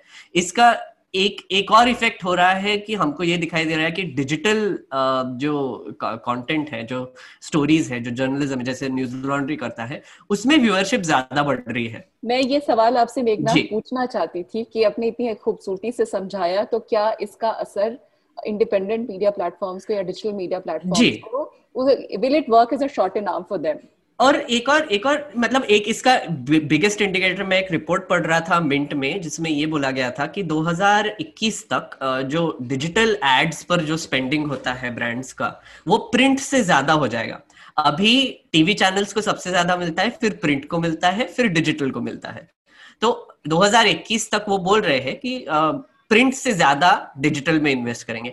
और बोल रहे हैं कि 2025 तक टीवी से ज़्यादा डिजिटल में इन्वेस्ट करेंगे। तो आप देखिए, पैसा भी कहाँ जा रहा है? पैसा भी डिजिटल की तरफ़ ही जा रहा है और ऊपर से आपको दिखाई दे रहा है कि ये टीवी चैनल जैसे अनशन चीज़ें कर रहे हैं, क्योंकि अब एक रिड्यूसिंग ऑडियंस को आप क्या ही देंगे? एक तो बिग बॉस देंगे, एक तो कपिल शर्मा शो देंगे, या फिर जस्टिस फॉर एसएसआर जैसे एंटरटेनमेंट कॉन्स्पिरसी देंगे। तो आपको जो दिखाई दे रहा है अभी, और ये आई थिंक और तीन चार साल तो चलेगा ही। ये एक मरती हुई इंडस्ट्री का इंडिकेशन है। वो बोलते हैं ना कि अगर आप शेर को एक कोने में रेस्ट्रिक्ट कर दो तो वो शेर आप पे कूद पड़ेगा। वही चल रहा है अभी टीवी न्यूज़ चैनल्स का। मैं तो मैं तो थोड़ा सा रेडिकल हूँ इस मामले में, अतुल सर भी चाहते हैं। मैं तो मैं तो चाहता हूँ कि पूरी टीवी इंडस्ट्री मर जाए, जल्दी से। मतलब जितने जल्दी हो सके उतने टीवी न्यूज़ चैनल सब बंद पड़ने चाहिए और बहुत जल्दी बंद पड़ने चाहिए तो ये जो मतलब मैं मेघनाथ जितना रेडिकल आइडियाज़ तो नहीं करे लेकिन मैं ये बात सही है कि जो कंटेंट का तरीका है कंटेंट डिसाइड करने का टीवी चैनल का उसमें बहुत ही ज़्यादा फंडामेंटल चेंजेस लाने की ज़रूरत है। और उनको समझने की ज़रूरत है कि वो एंटरटेनमेंट या नोटंकी या सेंसेशन नहीं न्यूज़ बहुत रिस्पॉन्सिबल मीडियम है। न्यूज़ का बिज़नेस जो है वो बहुत रिस्पॉन्सिबिलिटी वाला एक काम है। और उसको उसी के कोर भाई हर चीज़ के एक, हर पेशे की अपनी कुछ कोर वैल्यूज़ होती हैं। तो न्यूज़ की जो अपनी कोर वैल्यूज़ है, उसको कॉम्प्रोमाइज करके, उसके साथ समझौता करके आप बहुत दिन, बहुत लंबे समय तक सर्वाइव नहीं कर सकते। किसी भी चीज़ में ये लागू होती है बात। तो ये इसको ध्यान में रखते हुए और जो इस बातचीत में हम लोग एक और चीज़, इसका दूसरा पहलू था, उस पर भी मैं आप लोगों से जानना चाहूँगा कि जिस तरह से तनिष्क वाले विज्ञापन को हमला किया गया, निशाना बनाया गया और रोका गया, उस पर मैं अनु आपकी और मेघनाथ आपकी प्रतिक्रिया लेना चाहूँगा और उसके बाद फिर हम आगे की प्रक्रिया करेंगे। अतुल, मैं तो हैरान परेशान थी मतलब मतलब मैंने कई बार वो एड देखा और मैं सोचती रही कि अच्छा क्या है इस एड में? मतलब आपने कहा था कि खराबी या गलती। मैं मैं सोचती रही क्या गलती है कि अच्छा इसको ऑफ़ वाइट साड़ी पहना दी गई जबकि लाल या पीला जैसा था। या ब्लाउज का रंग हरा था तो उसको भगवा होना चाहिए था। या फिर हाँ अगर यही अच्छा अगर मान लिया कि मुसलमान लड़की होती जिसकी हिंदू परिवार में गोद भराई हो रही हो रही ये किया जाना चाहिए था। तो तो हम्म। मतलब हम तो इसका मतलब है कि हम खुद पर यकीन नहीं करते हम अपनी बच्चों की परवरिश पर यकीन नहीं करते अपने संस्कारों पर यकीन नहीं करते अपने देश के मूल्यों पर यकीन नहीं करते अपने संविधान पर यकीन नहीं करते धर्मनिरपेक्षता पर, पर तो बिल्कुल नहीं करते। ये इंडिविजुअल चॉइस है। उसने अगर अगर जिसको आप लव जिहाद कहते हैं वो एक इंडिविजुअल चॉइस होता है। वो आप कम से कम उस इंसान की मतलब और मुझे मुझे तो लगा था। अब ये लव जिहाद एक ऐसी धारणा है जो पूरी तरह से मतलब मैं कहूँगा कि हवा हवाई या तो इसकी इसके पीछे पॉलिटिक्स है असल में। इसके पीछे और कुछ नहीं है। ये लव जिहाद एक पॉलिटिकल टूल है जिसको कि और जो सीधे सीधे अटैक करता है आपके कॉन्स्टिट्यूशनल वैल्यूज़ के ऊपर। आपके संविधान के ऊपर सीधे सीधे अटैक है ये कि दो आज तक सुप्रीम कोर्ट या किसी भी कोर्ट में एक भी ऐसा मामला साबित नहीं हुआ है जिससे ये साबित हो सके कि लब जहाज़ जैसी कोई चीज़ ऑर्गेनाइज तरीके से की जा रही है। दो अडल्ट लोग अपनी मर्ज़ी से किससे शादी करते हैं, किससे नहीं करते, किसके साथ रहना चाहते हैं, ये अधिकार उस संविधान के द्वारा दिया गया है जिसके साथ ये पूरी तरह से पॉलिटिक्स खिलवाड़ कर रही है, उस पर अटैक कर रही है। अब उसमें ये, अब मैं ये सोच रहा हूँ कि आज इतनी ये हालत हो गई है एक विज्ञापन से और सेवेंटीज और एटीज में इस तरह की अनगिनत फ़िल्में बनी हैं जिसमें हिंदू मुस्लिम इस तरह के भाईचारगी को इस तरह के पैटर्न को बहुत मस्ती में और बहुत बार दिखाया गया किया गया है। अमर तो अकबर एंथनी। अमर अकबर एंथनी से लेके जंजीर में यारी है ईमान मेरा यार हम्म। मतलब एक हिंदू मुस्लिम उसकी जो जो भाईचारे की जो पूरी ट्रेडिशन है इतने तरीके से दिखाएगी क्या वो आज की तारीख में संभव है? अरे सर यहाँ पर ना मुझे एकदम वो नाना पाटेकर का सीन याद आता है वो हाथ काट के ये ये तेरा खून है ये हिंदू का मुस्लिम खून है ये मुस्लिम का खून है ये देख कलर अलग है क्या कलर अलग है क्या?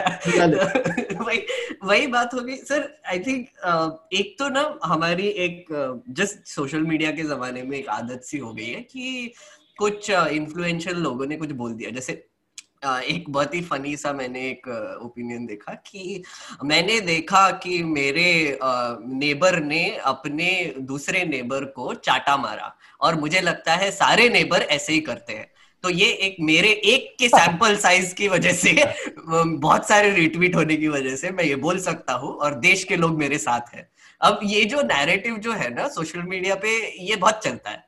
बेसिकली लोग ऐसे समझना भी चाह मतलब सोचना भी चाहते हैं कि हाँ ये ऐसे ही मैंने जो पहले सोचा था, मैंने जो कि हमारा समाज हमारे समाज में हिंदुओं को दबाया जा रहा है और मुस्लिम्स के बहुत बच्चे हो रहे हैं, ये वो वॉट ये सब कंटिन्यूएशन में ही है। तो अब जब तनिष्क वाले लोग अब अब यहाँ पर एक आपको ये भी सोचना चाहिए कि तनिष्क वाले मार्केटिंग के लोगों ने ये क्या सोच के एड बनाया था कि एसेंशियली वो, वो ब्रांड का नाम है एकत्व जिसका हाँ। मतलब है यूनिटी यूनिटी तो अब यूनिटी दिखाने के लिए ये अच्छा है मतलब और मैंने भी वो एड देखा जैसे अनु ने देखा। मैंने पहली बार जब देखा तो मैंने तो नोटिस ही नहीं किया कि वो हिंदू है और मुस्लिम है। फिर मैंने ध्यान से देखा फिर पता चला अच्छा वो कपड़ों में धर्म छुपा होता है। वो एक कैप पहना हुआ आदमी दिखाया था वो एक ये हुआ था। तो वो अलग टाइप मतलब है वो अलग मसला है बहस हाँ एग्जैक्टली exactly. तो मैंने तो वो उसको नोटिस भी नहीं किया। पर आप सोचिए कि जिस जो माइंडसेट इसमें दिखाया जो जो लोग इस पर बात कर रहे हैं, उनका माइंडसेट देखने की हमको ज़रूरत है। जो घृणा की नज़रों से सब चीज़ों को देख रहे हैं, वो किसी में भी गलती पाएँगे। अब आप एक मज़े की बात देखिए ये एड आ गया आउटरेज हो गया और फिर वो एड मतलब दे टुक इट डाउन और फिर उन्होंने एक अपोलॉजी स्टेटमेंट भी दिया जिसमें उन्होंने बोला कि सॉरी uh, हमने आपके सेंटिमेंट हर्ट कर दिया एक्सेट्रा हम अपने एम्प्लॉयज़ uh, की जान पर खतरा नहीं लाना चाहते ऐसे तनिष्क ने बोला. अब उस पर भी आउटरीच शुरू हो गया कि आप बोल रहे हो कि हिंदू uh, मारा मारी करते या फिर हिंदू वायलेंट है. तो ये ये, ये स्टेट हाँ तो, तो मतलब तो, तो विरोध तो यही था ना कि भाई अगर तुम नहीं हटाया तो हम कुछ कर बैठेंगे। Exactly exactly. तो मतलब अब वही क्राउड जो पहले ये एड के खिलाफ जा रहा था अब अपोलॉजी के खिलाफ जा रहा है। अब वो शांतिदूत हो रहा है। जी और ऊपर से आपने जो खबर देखी एक कुछ अपोलॉजी नोटिस लगाए गए तनिष्क के शोरूम के बाहर क्योंकि थ्रेटनिंग कॉल्स आ रहे थे कि आप ये एड को बॉयकॉट कीजिए एक्सेट्रा अब आप आप सोचिए एक मैनेजर तनिष्क का एक शोरूम चला रहा है बेचारा उसको ये कॉल्स आ रहे हैं वो क्या करेगा? मतलब सीरियसली मतलब अब उसको आपको क्या बोलना है कि आप आपके प्रोडक्ट्स नहीं बेच पाओगे? जब तक आप ये नोटिस नहीं लगाओगे कि मैं खुद के कंपनी के एड को बॉयकॉट करता हूँ। मतलब मैं खुद की कंपनी को ही बॉयकॉट करता हूँ। ये कौन सा लॉजिक लग रहा है? मुझे समझ में नहीं आता है। ठीक बात। अनु आपको आ, कोई टिप्पणी इस पर? नहीं मेरी आखिरी टिप्पणी तो यही है कि जैसा कि वेंगनाथ ने कहा कि घृणा की नज़र से देखते हैं मैं तो मोहब्बत की नज़र से देखती हूँ तो मुझे मोहब्बत की नज़र में से मोहब्बत ही नज़र आई। मुझे लगा ये कितना सुंदर सा है मतलब एक तो नई ज़िंदगी आ रही है और इससे हाँ। खूबसूरत क्या होगा कि इंटरफेथ मैरिज का इतना खूबसूरत सा।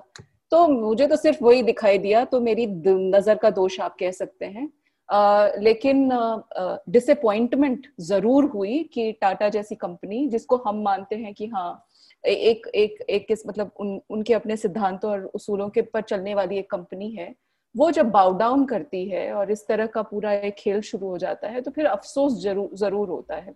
तो ऐसे पर एक एक्चुअली थोड़ा सा अनु हाँ। एक सॉरी सॉरी इंटरप्ट कर रहा हूँ पर बिकॉज़ एक रिपोर्ट आया था आई थिंक दो साल पहले जहाँ पर ये दिखाया गया था कि सबसे ज़्यादा डोनेशंस जो बीजेपी को मिले वो टाटा से मिले। टाटा से गए तो हाँ, तो मतलब और और बड़ा मुश्किल नहीं है हाँ, हाँ और पर मतलब लोग ना मुझे थोड़ा लगता है कि कितने ऑप्टिमिस्ट भी है कुछ लोग कि बोल रहे हैं कि अब टाटा को अब फिर से सोचना चाहिए कि वो फिर से बीजेपी को डोनेट करेंगे या नहीं।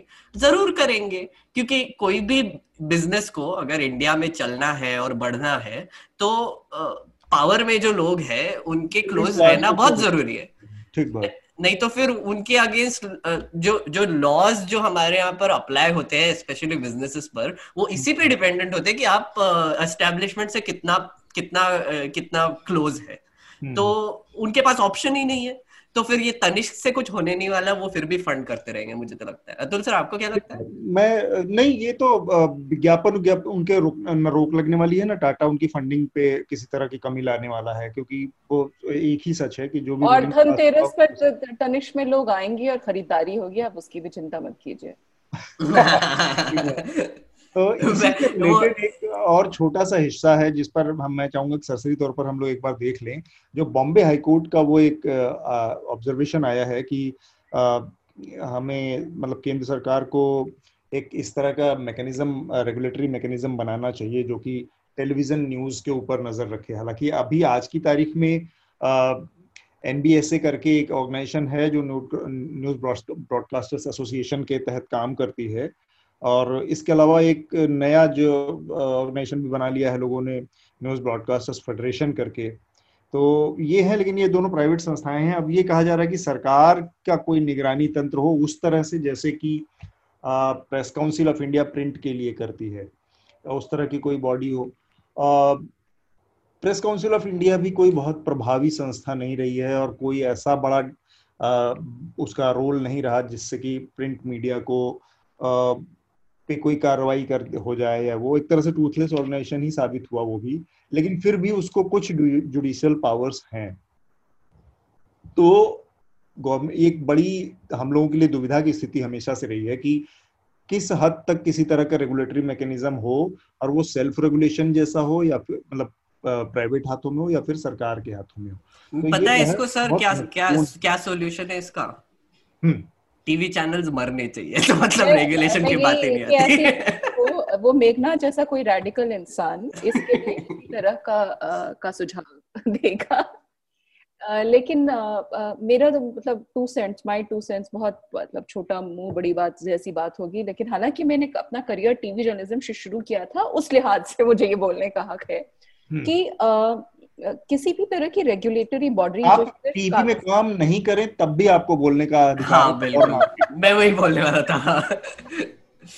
जी बिल्कुल। भूल जाते हैं हम कई बार क्योंकि वो देश के साथ के लोग होते हैं ना तो वो हमारी फिर फिर वो निजी हाँ। अभिव्यक्ति की स्वतंत्रता पर भरोसा नहीं होता। क्योंकि देश के साथ बहुत लोग देश के साथ बहुत तो जो जब हम किसी तरह का कागज़ी शेर बना देते हैं जिसकी जिसकी एक कमान सरकार के हाथ में हो तो उसके जो अपने डायनामिक्स हैं और उसके जो अपने आ, मसले हैं वो ये उससे बचा ही नहीं जा, जा सकता कि वो आ, हावी होगा वो कितनी बॉडी वो कितनी ऑटोनॉमस हम्म, होगी हम्म। उस पर सबसे पहला सवाल होता है तो अगर जिस जो अगर हम क्रिएट ही नहीं कर सके अपने जिसको फोर्थ स्टेट कहते हैं उसका एक मान लिया फोर्थ पिलर टीवी मान लिया फोर्थ ही मानती हूँ मैं मेघनाथ आप चिंता मत कीजिए। जी जी। तो उसके लिए उसको रेगुलेट करने के लिए अगर आप एक ऑटोनॉमस बॉडी न बना पाए या फिर उस रेगुलेटरी बॉडी के पास कोई ताकत नहीं हो या इस किस्म का की निष्पक्षता नहीं हो जहाँ पर सही और गलत का अंतर समझा जा सके या उस पर खुली बहस हो सके तो फिर इसका कोई मतलब ही नहीं है। um, मुझे लगता है कि सेल्फ रेगुलेटरी बॉडी का होना या फिर इंडस्ट्री के भीतर से एक्सपर्ट्स का आना और फिर इस तरह अपनी ज़िम्मेदारी लेकर शायद कुछ इस तरह का एक सिस्टम क्रिएट कर पाना जिसके पास थोड़े से जुडिशरी तो जुडिशियल पावर्स हो और इसके अलावा हाँ इसके अलावा उसमें एक चीज़ बहुत ज़रूरी है कि नेक्स्ट uh, स्टेप की जुडिशियल पॉसिबिलिटीज uh, उसमें संभावनाएँ हमें बनी रहे। मसलन अगर एनबीएसए ने कुछ रेगुलेशन पास किए और वो नहीं माना चैनल ने तो फिर नॉर्मल कोर्ट जो क्रिमिनल कोर्ट या इस तरह की चीज़ें हैं नॉर्मल उसमें अपील फिर जानी चाहिए नेक्स्ट स्टेप के तौर पे कि भाई ये गड़बड़ी हुई थी एनबीएसए ने ये आरोप पाया था लेकिन उनकी जो उन्होंने सुझाव थे वो चैनल ने मानने से इनकार कर दिया इसलिए अब अब ये आपके डोमेन में जाता है। जी और सर यहाँ पर एक्चुअली एक और चीज़ हुई थी आई थिंक लास्ट वीक जहाँ पर एनबीएसए ने uh, बोला था कि कुछ चैनल्स को एक अपॉलोजी एयर करनी पड़ेगी uh, वही रिया चक्रवर्ती के मामले में। और उनको आज तक पे फाइन भी लगाया था। तो ये जो रेगुलेशन की बात होती है जैसे आप भी बोल रहे थे कि किस हद तक होनी चाहिए थोड़ी सी विडंबना वाली बात हो जाती है क्योंकि जैसे ही रेगुलेशन आ जाता है जैसे अनु ने भी बोला कि गवर्नमेंट का जब भी हाथ आ जाता है तो फिर वो अपने ही फेवर में उसको ट्विस्ट करने की कोशिश करेंगे। तो मतलब अगर आप सोचेंगे कि अभी रेगुलेशन अगर लगा देंगे तो फिर रिपब्लिक और टाइम्स नाउ और ये जो अपना गवर्नमेंट का नैरेटिव पेल रहे हैं उन पे एक्शन नहीं होगा। राइट अभी फ़िलहाल आप ऐसे सिचुएशन में कि एटलीस्ट जुडिशरी के पास आप जा सकते हैं और उनको बोल सकते हैं कि ये जो हुआ है वो गलत हुआ है। जैसे ये जो प्रोड्यूसर्स जो गए हैं। तो मुझे लगता है कि अभी फ़िलहाल ये सिस्टम जो है जिसमें प्रेसिडेंट सेट किए जाते हैं कि ऐसा ऐसा मामला हुआ था और इसकी वजह से ये ये वर्डिक निकला ये precedent based system I think अभी फ़िलहाल के लिए ठीक है। क्योंकि मुझे नहीं लगता कि मीडिया रेगुलेशन एक अच्छी आइडिया होगी। सेल्फ रेगुलेशन ठीक है आप बोल सकते कि बहुत हद तक काम नहीं कर रहा है या फिर बहुत इनफेक्टिव है एक्सेट्रा बट उसका ऑपोजिट होगा गवर्नमेंट रेगुलेशन वो और हानिकारक और होगा। ठीक बात है। अब असल में ये एक्स्ट्रॉर्डिनरी सिचुएशन है इसमें तो कोई शक नहीं कि मीडिया ने जिस तरह से टेलीविज़न मीडिया ने जिस तरह से अपने को इवॉल्व किया है पिछले पाँच छह सालों में वो एक बड़ी असाधारण सी स्थिति है और बहुत दुर्भाग्यपूर्ण स्थिति है। तो ऐसे में पिछले जो मैकेनिज्म है, उनमें बदलाव की ज़रूरत तो है ही उससे निपटने के लिए, उससे, उसका सामना करने के लिए भी तरीकों में बदलाव करना पड़ेगा। वो क्या होंगे, वो सरकारी तो नहीं होंगे कम से कम। बाकी चीज़ें दूसरे उपायों पर लेकिन ये है कि इस पर फिर बहुत विचार विमर्श और उस सब के बाद ये इन्हीं लोगों को करना है और अगर ये नहीं करेंगे तो फिर अल्टीमेटली सरकार जैसी चीज़ें इसमें कूदेंगी। इसका बहुत सिंपल से जैसे एक उदाहरण के ज़रिए हम लोग कहते हैं ना कि जब आप खाली सड़क और हाईवे पाते हैं तो अंधाधुंध गाड़ी भगाते हैं।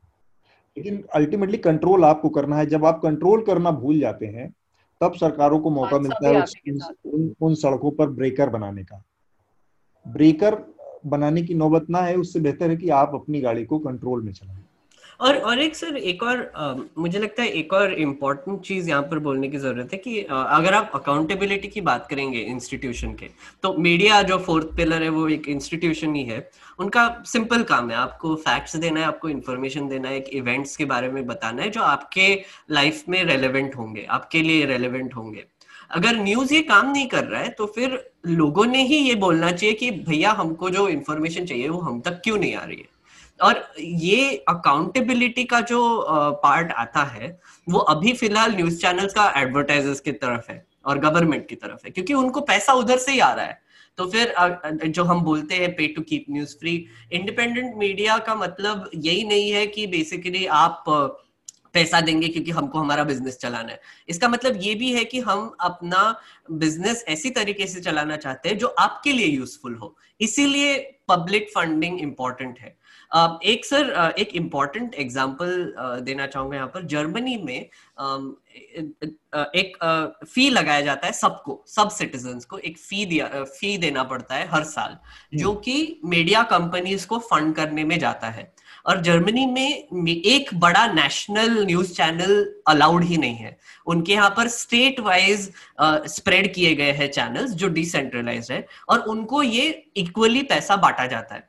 और इन, उनको एक और मैंडेट दिया जाता है कि हर हर हर रोज सात बजे इवनिंग को एक मिनिस्टर गवर्नमेंट का आएगा और वहाँ पर एक प्रेस कॉन्फ्रेंस होंगी जहाँ पर मीडिया उनको सवाल पूछ सकते हैं रोज।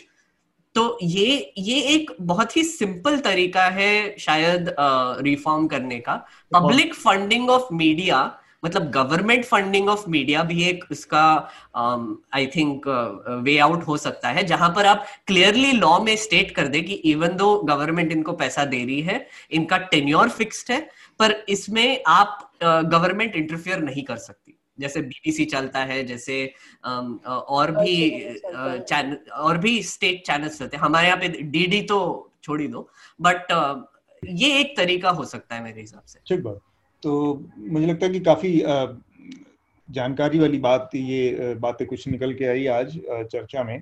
और हम अपने अगले राउंड की तरफ़ बढ़ते हैं, जो कि समय का भी अब हमारे पास अभाव है, पूरा हो गया है। तो रिकमेंडेशन का राउंड पूरा कर लेते हैं। सबसे पहले मेघनाथ आप ही से जान लेते हैं इस हफ़्ते का रिकमेंडेशन जी आ, ये जो टीआरपी स्कैम का जो मामला हुआ था इस पर आ, काफ़ी एक्चुअली श्रोताओं ने भी डिमांड किया कि इस पर एक एक्सप्लेनर किया जाए। तो मैंने आ, एक एक्सप्लेनर किया है वो यूट्यूब चैनल पर हमारे अवेलेबल है।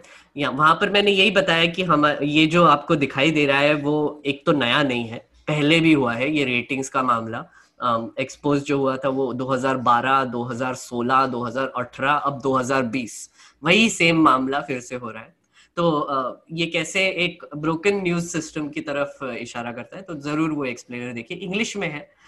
मैं हिंदी में करने की कोशिश करूँगा फ्यूचर में तो माफ़ कीजिए। एक और मैं रिकमेंडेशन देना चाहूँगा जो कि है यूएस के पॉलिटिक्स में थोड़ा सा घुस गया हूँ मैं अभी, क्योंकि अभी इलेक्शन आने वाले तो एक, दो बड़ी चीज़ें हुई है वहाँ पर। एक तो सुप्रीम कोर्ट का जज का नॉमिनेशन शुरू है। जहाँ पर उनकी हियरिंग हुई और और कैंपेनिंग भी शुरू हो गई है। और यहाँ पर एक बहुत ही इम्पोर्टेंट चीज़ हो रही है यूएस में कि पैंडेमिक के सिचुएशन में काफ़ी लोग काफ़ी जगह में अभी भी लॉकडाउन है। तो ये बहुत खबर चल रही है कि बैलेट बैलेट पोल्स यूज़ कर कर वोटिंग की जाएगी। तो जॉन ऑलिवर ने इस, इन दोनों चीज़ों पर पिछले दो हफ्तों में एपिसोड्स किए, एक तो सुप्रीम कोर्ट पर और एक इलेक्शंस पर। तो वो ज़रूर देखिए, क्योंकि आपको दिखाई देगा कि यूएस में ये जो इलेक्शन है, ये कितना डिफरेंट है पहले से। और ये कितना इम्पैक्टफुल होगा और ये नैरेटिव जो वहाँ के राइट विंगर्स जो स्प्रेड कर रहे हैं या फिर ट्रंप जो बोल रहे हैं वो वो कैसे इफ़ेक्ट कैसा हो रहा है उसका पूरे डेमोक्रेसी पर। तो बहुत ही देखने लायक दो एपिसोड्स है। और और एक और एक छोटा सा रिकमेंडेशन दूँगा, थोड़ा मज़े वाला। मैं एक कोरियन सीरीज़ देख रहा हूँ फिर से ड्रामा सीरीज़ रिप्लाई 1988 नाम का। ड्रामा है एक छोटे से सबर्ब सोल में एक सबर्ब की कहानी है। कुछ फैमिलीज़ जो है नेबर्स जो है वो अपने बड़े बच, बच्चे बड़े हुए साथ में एक्सेट्रा वो 1988 कोरिया में क्या क्या हो रहा था और वो छोटे से घरों पे कैसे इफ़ेक्ट पड़ रहा था और कैसे चीज़ें हो रही थी उसके बारे में मैं ज़रूर रेकमेंड करूँगा। ठीक बात। अनु आपका रिकमेंडेशन अतुल आ, मैं तो मतलब लंबी लिस्ट लेकर आई हूँ लेकिन शुरुआत बिल्कुल मैं आर्या से करूँगी। मर्दों की दुनिया में उतरी एक औरत और उसकी कहानी जो बहुत मनोरंजक मनोरंजक तरीके से सुष्मिता सेन के नए अवतार में आपको नज़र आएगी वो देखिएगा मैंने लिखी है। इसलिए ज़ाहिर है। वाह। लेकिन इसके अलावा जो मैं रेकमेंड बहुत स्ट्रांगली रेकमेंड अनु जी एक और चीज़ बता दीजिए कौन से प्लेटफॉर्म पर अवेलेबल है? डिज्नी हॉटस्टार पर आर्या डिज्नी हॉटस्टार पर अवेलेबल है। थैंक यू और मैं नेटफ्लिक्स पे मैंने बैक टू बैक तीन चीज़ें देखी जो मैं बहुत स्ट्रांगली रेकमेंड करना चाहती हूँ। आरबीजी नाम की एक डॉक्यूमेंट्री है जो रूथ गिंसबर्ग जो असोफा मतलब एसोसिएट जज थी सुप्रीम कोर्ट में और बहुत एक लंबा चौड़ा मतलब लंबे चौड़े जेंडर राइट्स के मूवमेंट के इतिहास का हिस्सा रही और बल्कि पाइनियर रही उस लिहाज से उन पर वो डॉक्यूमेंट्री है और क्योंकि हम आरबीजी की बात कर रहे हैं तो इसलिए बहुत ज़रूरी है कि मैं उससे जुड़ा हुआ हमारे कॉन्टेक्स्ट में जो है एक किताब है जो जस्टिस लीला सेठ ने लिखी ऑन बैलेंस जो उनकी ऑटोबायोग्राफी है ये समझने के लिए कि एक हम्म। औरत मतलब जो वो पहली महिला जज थी दिल्ली हाई कोर्ट की फिर चीफ जस्टिस बनी पहली महिला चीफ जस्टिस बनी हिमाचल प्रदेश हाई कोर्ट की। हम्म। तो वो एक महिला जब उतरती है तो वो सक्सेशन हिंदू सक्सेशन एक्ट में किस तरह के अमेंडमेंट लेकर आती है? दिल्ली गैंग रेप केस पर जिस जो जस्टिस वर्मा कमेटी के का हिस्सा थी वो तो रेप लॉज पर उन्होंने बहुत काम किया।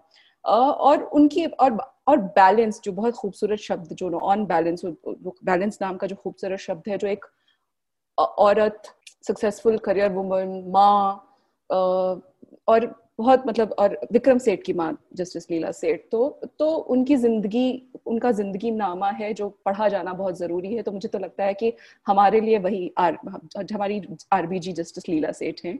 इसके अलावा मैंने बस समझने के लिए फेमिनिस्ट मूवमेंट का इतिहास और फेमिनिस्ट मूवमेंट पॉपुलर कल्चर में किस तरह का रहा अमेरिका में ज़ाहिर है इलेक्शन हैं तो हम्म। हम सब थोड़ा बहुत जानना चाहते हैं समझना चाहते हैं कभी इतिहास कभी कॉन्टेम्प्रेरी तो मैंने एक सीरीज़ देखी, ये ये दोनों भी नेटफ्लिक्स पे अवेलेबल है मिसेस अमेरिका का सॉरी डिज्नी हॉटस्टार पर मिसेस अमेरिका डिज्नी हॉटस्टार पे है और मिसेस अमेरिकाना एक डॉक्यूमेंट्री है वो वो अवेलेबल है। फेमिनिस्ट मूवमेंट पॉपुलर कल्चर पे एक एक एक एक बहुत पॉपुलर सिंगर के बरस बरक्स कि वो जब जब बोलना शुरू करती है ट्रंप के खिलाफ या फिर एक स्टैंड एक पोजीशन लेती है तो उसका क्या हश्र होता है और किस तरह की चीज़ें उसके साथ होती हैं उस पर एक बहुत बहुत अच्छी डॉक्यूमेंट्री है।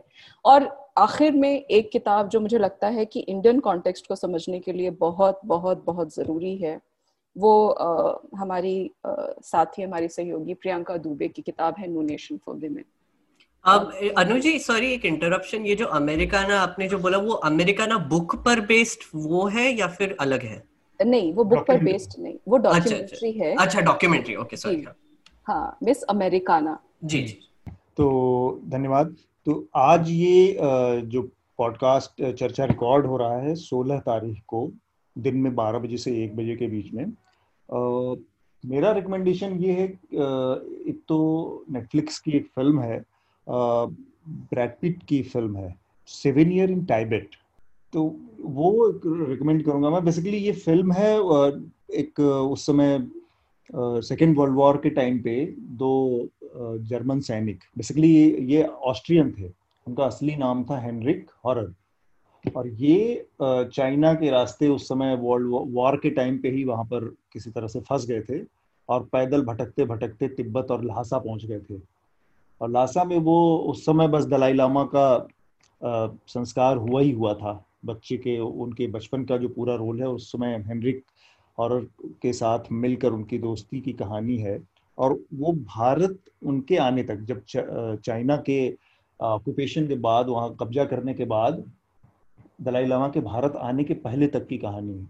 और बड़ी दिलचस्प कहानी है ये सेवन ईयर इन टाइबेट इसमें इंडिया के भी कई सारे एक्टर्स ने काम किया डेनी डेजोंगपा हैं, और एक दो लोग हैं इस तरह से। तो एक तो मैं ये फ़िल्म रिकमेंड करूँगा और दूसरा एक किताब है।